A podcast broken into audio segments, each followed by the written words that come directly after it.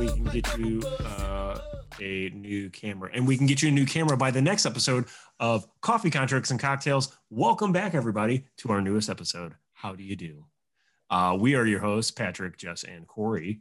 And uh, this week, boy, howdy, we've been writing offers for our clients, and it is just an absolute shitstorm out there. Uh, and we are all hot and bothered. What are we hot and bothered about? We'll tell you right after Corey's Fun Fact Friday. Corey, what do you got for Fun Fact Friday? Okay. Um, so this week we found an interesting fact, um, and it has to do with paint colors again. So we touched on the door.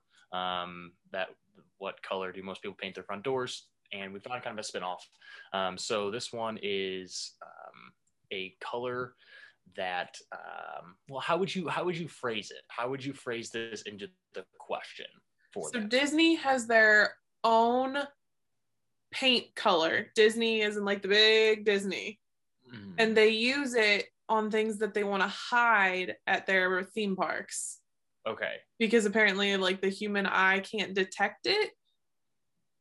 yep so we're looking for that color What family, like what color family is it? yeah in a color family they have a specific name as well um You can go with whatever primary color it is, like yeah i mean family, right? It's a secondary. it is it's yeah it's, I don't know my color. it's probably close to a tertiary color at this point but yeah um so anyways Why do you guys know so much about colors? Well, their version is. Gravy. I mean, I took Art 1B in high school, and I think that was the extent of it. No, that's a lie. I took ceramics. The class was. so yeah color um color that disney has that is um something they use specifically pick a main color out of the rainbow colors we'll give it to you on that one then we'll you know it is there is a specific name if bonus points if you can come up with that specific name Nice. Bonus points. They're uh, points, and uh, they're made up points. yeah they're totally useless Uh, but you will be on our imaginary board of uh, points. Actually, we maybe we should start that. Maybe we should just start that just for funsies. i don't know what we t- what we could do with points is we could get to our point of this week which is appraisals and how uh, agents. I am not going to say demanding, but it's also like, Mm, hey, if you want to win this offer, which also you can't do, but people do it all the time anyway, because you got to give everybody the same fair shot. But uh, if you want to win, why don't we sweeten the deal? You know what would really sweeten the deal for the sellers is if uh, you went ahead and waived your appraisal. Uh, we're going to take you up to your escalated price. We're going to go ahead and ask you to waive that appraisal. You know? This is so fucked up. Like I. Go, we've go, talked go. about this. we've talked about this for months now. Like we've heard of this, people waiving their appraisals to win a house because it's been a seller's market for well over a year now, like crazy shit. However, this is like damn near becoming the norm and the like the only way for someone to win a house is to waive an appraisal this is a massive problem. I went on a full blown rant about this last night at my dad's house. He asked if I was okay. Um, I'm not. I'm pissed off because this is not acceptable. Yeah. I can go on. I mean, there's I a, agree. there's a lot to it. I think you break down into a few parts. There's a lot to why it's not acceptable. I think, and I think one one reason is, I think just one of your main things that you always say, and you bring the loan into it. yeah. So if you understand how the St. Louis sale contract works, I'm not going to go any further than in any other states or whatever. It's There fine. you go. Way to go. If you understand how the sale contract works, there is an entire paragraph dedicated to the financing of the purchase. Mm-hmm. So if you are not paying cash for your house, if you are getting some type of loan and you are including that loan contingency in the sale contract, meaning you have to obtain this loan and you want it to be a stipulation to purchase, adding this appraisal rider is in a different section. So the appraisal rider is not a guaranteed part of the contract. You have to choose to add it. And that is what specifically says if the home under appraises, then you get the opportunity to either terminate and get your earnest money back as a buyer or renegotiate, et cetera, et cetera. When we say that people are asking you to waive your appraisal, agents are literally suggesting that you do not attach this appraisal rider to the contract. Cool. But let's think about what the loan contingency paragraph adds to the sale contract. It literally says you have to obtain a loan to get the property. If the property doesn't appraise, they're not going to give you a loan. You literally have an entire extra way out of the contract just by having that additional loan contingency in there. And like people don't think about that. They're like, oh, no, no, no, no, that's not how it works. I guess it fucking is. I can get a loan denial letter from a lender because they're not willing to give you a loan for X amount of money over the sale price. Boom, done, terminated. And if you want to tell me that, oh, no, no, no, no, we're not going to do that, like we'll still pay the amount, it's okay. In another five weeks after you've gone through inspections, you found out that it's underappraised by $20,000. Maybe you don't love the house as much anymore. Fuck you. You're not going to pay that money anymore. Some will, some won't. Um, I've talked to an agent who told me that they had some they they represented the buyer and their buyer did that because you can't you can put it into the contract. You have to be very careful and your lender has to be okay with it. Right. because if it goes in the contract like the lender sees it and the underwriter sees it. So you have to be like super careful. So like check with your lender first before you put the verbiage in there. However um, if you don't put the verbiage in there, you can't sign anything on the side. It's basically a gentleman's handshake at that. That's exactly what it is. And that's what this guy had.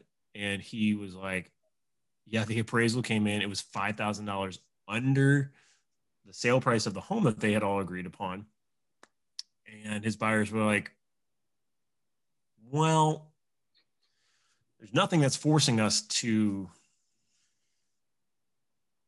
you know, up uphold our handshake handshook promise, um, because you can't even you can't even put it in an email because mm. emails get added to files, and now that's documentation, which that whole file has to be turned. Like if you're going to enact an email, now that email has to go into your file, right?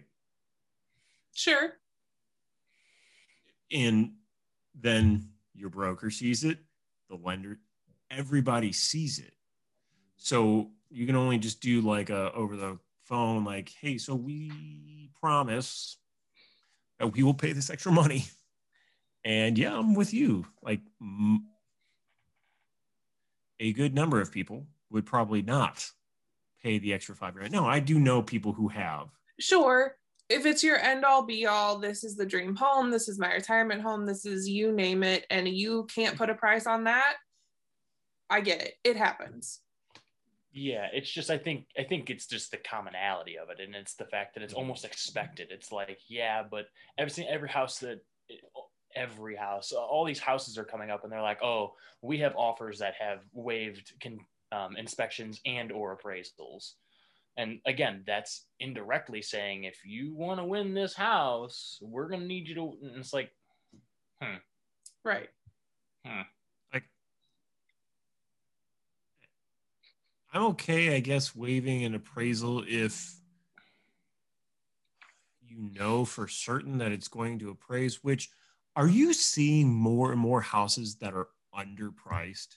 Yes like more and more people are underpricing houses and i don't understand why because like, they I want left, a bidding war well, I, I left that feedback. I'm like, this is really annoying. Like, there was a house this weekend that was listed at 230 $240,000 and it should have been listed at least at least at 250 Mm. at least like and 250 still would have been Mhm. underpricing it Well, and every house, you know, that I've walked into within the past few weeks or whatever, it it's seeming that like, oh, it's at 175, 180. And I'm like, yeah, confidently though, I think you could offer 190, 195, and you still wouldn't have to worry about the appraisal because it's still like it it's not there. I don't know why it's not there. This market doesn't need you to it not be there. Right. Like you could start the pricing at 200 like it should be and still get multiple offers.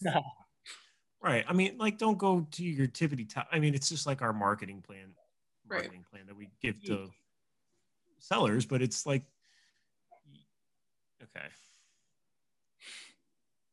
Buyers have been in enough homes that like they know. And like i had buyers this weekend who were asking about prices of stuff and i'm like guys you've seen enough homes like you don't need to ask me. Come on. Yeah. come on. You know So I think I think that's just another way that the appraisal plays into it. Because Yeah. when you're when we're looking at homes or we're showing homes that we know are already underpriced, so we're already going well over ask just because we know that's what the home is actually worth. And then you want to go above that and you want me to say, I don't care what the home is worth. Right. Eh, I mean, how many things do you have to weigh? You're cutting out half the contract at one point. Like it's just Literally. And- And I feel like there's mm. really, really awful long term ramifications of this. sure completely I- giving your buyer of any protection. Yeah. Mm. yes. But the flip side of the coin, I guess maybe that's maybe not the right analogy. However, if you do do that, if you were a buyer and you choose to do that, I feel no sorrow or sympathy for you. That you made that choice. You do not have to buy that house. I mean, sometime okay. If you're like a one percent? Sure. But like that's the ramification is in the future, you could be upside down. Like all these horrible things that people are predicting to happen to the housing market.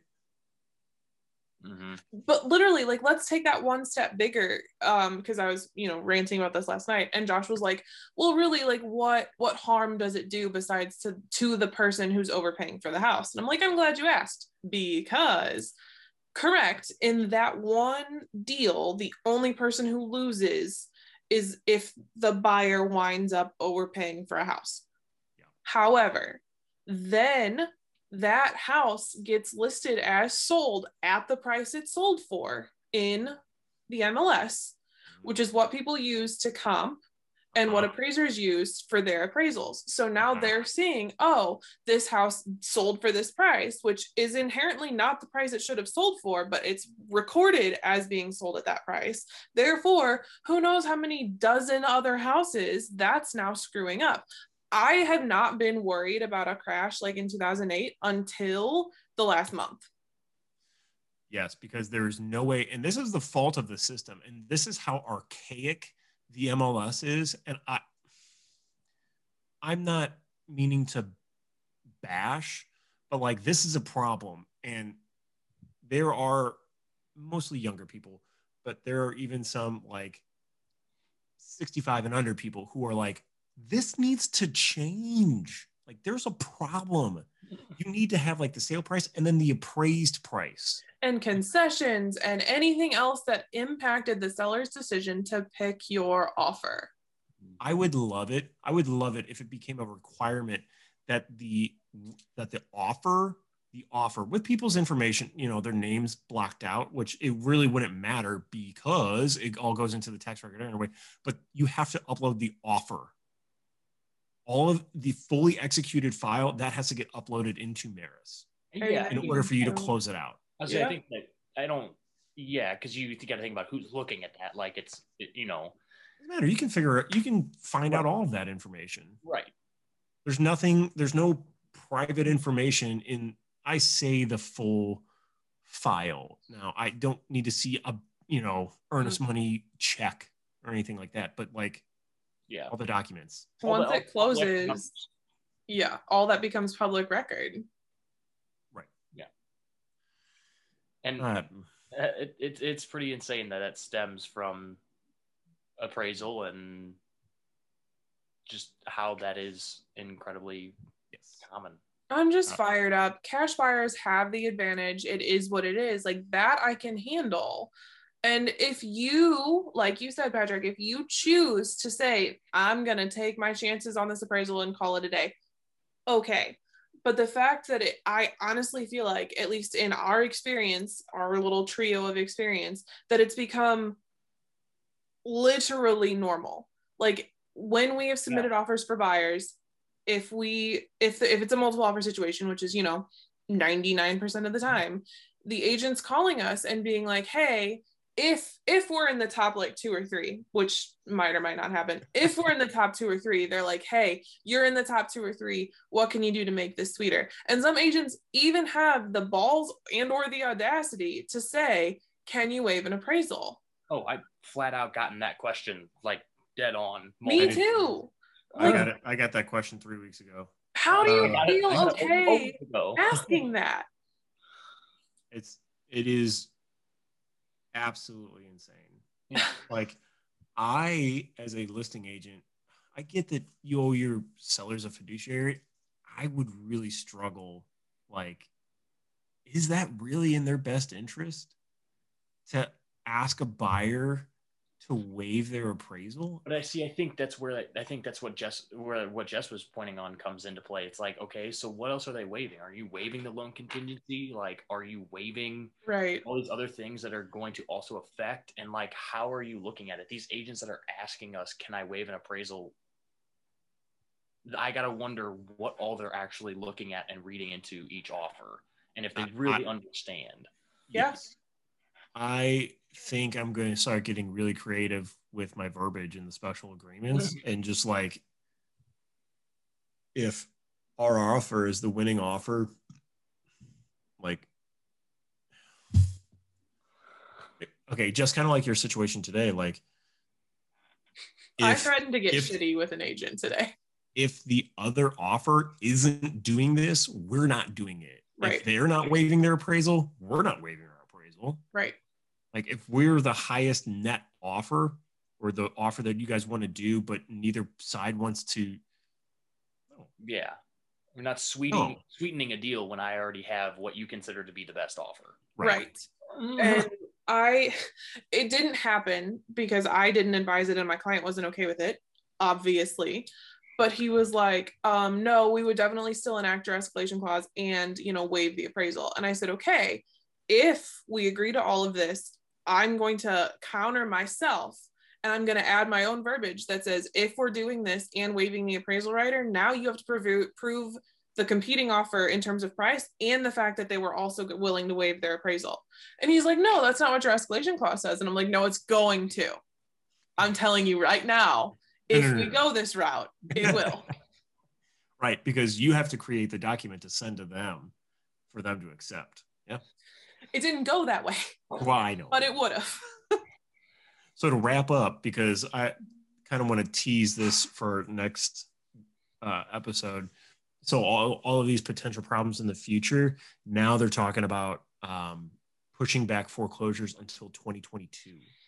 So all of those houses that like four, five months, six months worth of inventory of houses that were in pre-foreclosure or foreclosure, but they can't be foreclosed upon. They're talking about pushing that off to 2022 Oh, as opposed to it hitting in the fourth quarter this year. March's numbers came out, um, and we'll be posting that as well. Um, but the inventory is still, yet again, very down, as many of you can imagine, um, at about How down is it, Corey? a, a month and a half. Down, down, down. oh It's God. down, down, down. Sorry, what was it? Uh, I believe a month and a half of inventory. I think. And a was balanced market 1.1 month. is six months. Am I correct? A balanced. We, you're, you're correct. We are at 1.1 months supply of inventory, which is down 50% from this time of last year. I thought we were at about three months ish, maybe less than three months last year. And we were like, oh God, this is such a seller's market, but it sucks. I Fuck would it. kill for that. I would consider. I would consider murdering John Wick's dog for three months of inventory. We're gonna fight. Think about how We're gonna serious fight. that statement is. He would kill me with a pencil. I won't watch do it. that movie because of that mm-hmm. scene. you guys are. I wouldn't kill his dog. Let's be honest. I wouldn't be able to do it. First of all, scared to death of Keanu Reeves, aka John Wick. Uh, You might sacrifice Molly though. I don't think I could do it. I couldn't do it. I couldn't do it. I could not do it. But it doesn't matter what I could or couldn't do because you can't make people sell their homes because there's nowhere for them to move to. So It's a long episode, and I apologize, but I really needed Yeah. to rant and one. get this out it was there. needed. It was needed. It was. Solid episode though. So, uh, sports fans, uh, we will catch up with you next time. Same bad shit, same bat time, same bat channel, Yeah. something like that.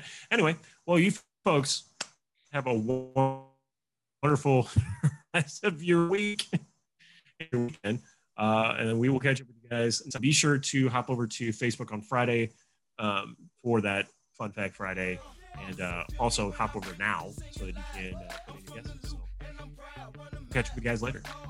Bye. Bye.